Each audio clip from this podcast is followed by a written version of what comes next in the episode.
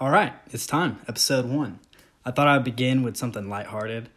Uh, something that maybe a lot of you might remember your own story. And if you don't, maybe mine will help jog your memory and uh, bring back, you know, maybe a funny day or, I don't know, just something that maybe you thought you forgot and you ended up not forgetting.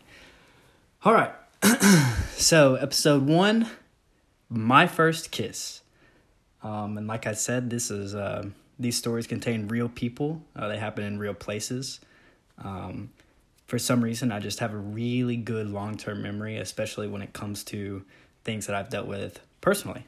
Uh, I guess such as this. so, it was set up to be the perfect day. I don't know if I owe all the credit to this girl Macy, um, but she was definitely there, and she was definitely this other girl's best friend. Um, and actually, I think they were pretty good friends for a long time.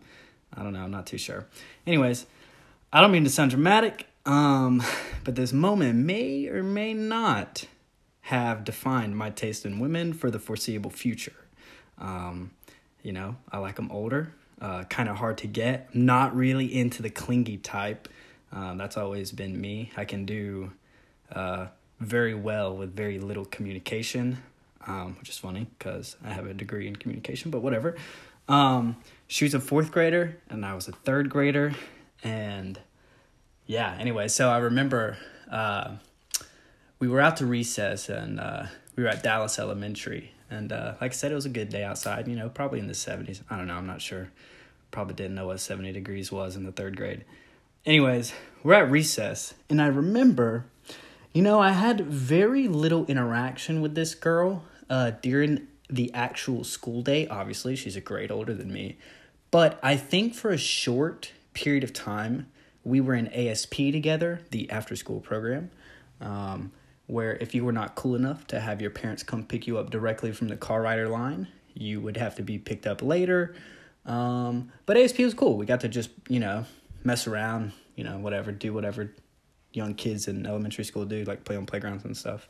Uh, it's also where I fell in love with bocce ball. Anyways, so we were at recess this day though, and I remember the only actual connection I had with her was because I knew her in ASP because instead of being separated by grade, there were so few kids in it, we were all in the same kind of classes and groups together. So, um, I think we were playing hide and go seek or something like that, you know, typical third grader stuff. And I remember this girl coming up to me, this blonde headed girl, which would end up being the Macy girl. And she said something like, Oh, hey, Brooke wants to see you, like, blah, blah, blah, blah. And I was like, Okay, cool, I'm down with that. I mean, she's a cool girl. Uh, you know, she had kind of like, I don't know, she was just like a little girl, I guess. I don't know. Which, oh, sounds weird when you say it out loud. Mm, maybe not do that again.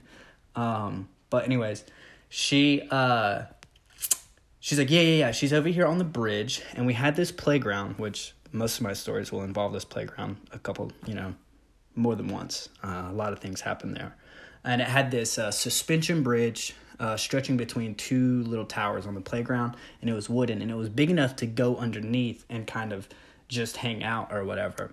And so she's like, yeah, cool, whatever. So I went on top of the bridge, and she wasn't there, and I was just like, okay, like this bitch set me up. Like, what's the deal here? Is she trying to be like playing hard to get? And then Macy runs back over there to me and she said, No, no, no, no, no. She's under the bridge or whatever, blah, blah, blah. And so, whatever, fine, whatever. I thought she was ducking me. So I go under the bridge, right? And there she was. She was just chilling. And you know, I don't think there was any small talk. Actually, if anything, I think the third party, Macy, I think she did more of the coordinating and conducting than uh, Brooke or myself did. And she's kind of just like, well, like, are you two like going to like blah, blah, blah? And I was like, ma'am, I don't know what I'm here for. Uh, you know, you told me to be here. I show up. I was just doing my best to be punctual at the time, I guess. I already had bad directions in the first place. So Macy goes away or whatever, something happens, I don't know. And then it kind of just happened. I kind of just we well, not me. I mean, I was probably nervous and scared. I'm not gonna lie to you. This girl was a year older than me. I didn't know how to deal with that. But uh, yeah, so I had my first kiss there under the uh, bridge at Dallas Elementary on the uh, big kids playground. That's what it was called. It was a playground in the back of the school, and there was a small older playground, and that was for the young kids, third grade and under. So if I was in the second grade, that kiss would have never happened because I would have been on a totally different playground. And you know what? Uh, you know what happened after that was was interesting. I think it really did define my taste in women. I really have never been the type to uh, like need someone texting me or snapping me or calling me, you know, every five minutes. Like I've just never been that type, you know. Um, and I think I owe that all to her, Brooke, which you know, God bless her. Don't know where she is today. Uh, last I heard, we did go to high school. We went all the way up to high school together, but literally after that kiss, we like never talked again. So, you know, um, I don't know. I don't know if that does something to you, but hey, you know what? I'm fine where I ended up, and I appreciate it. And uh, that was the story of my first kiss. Alrighty.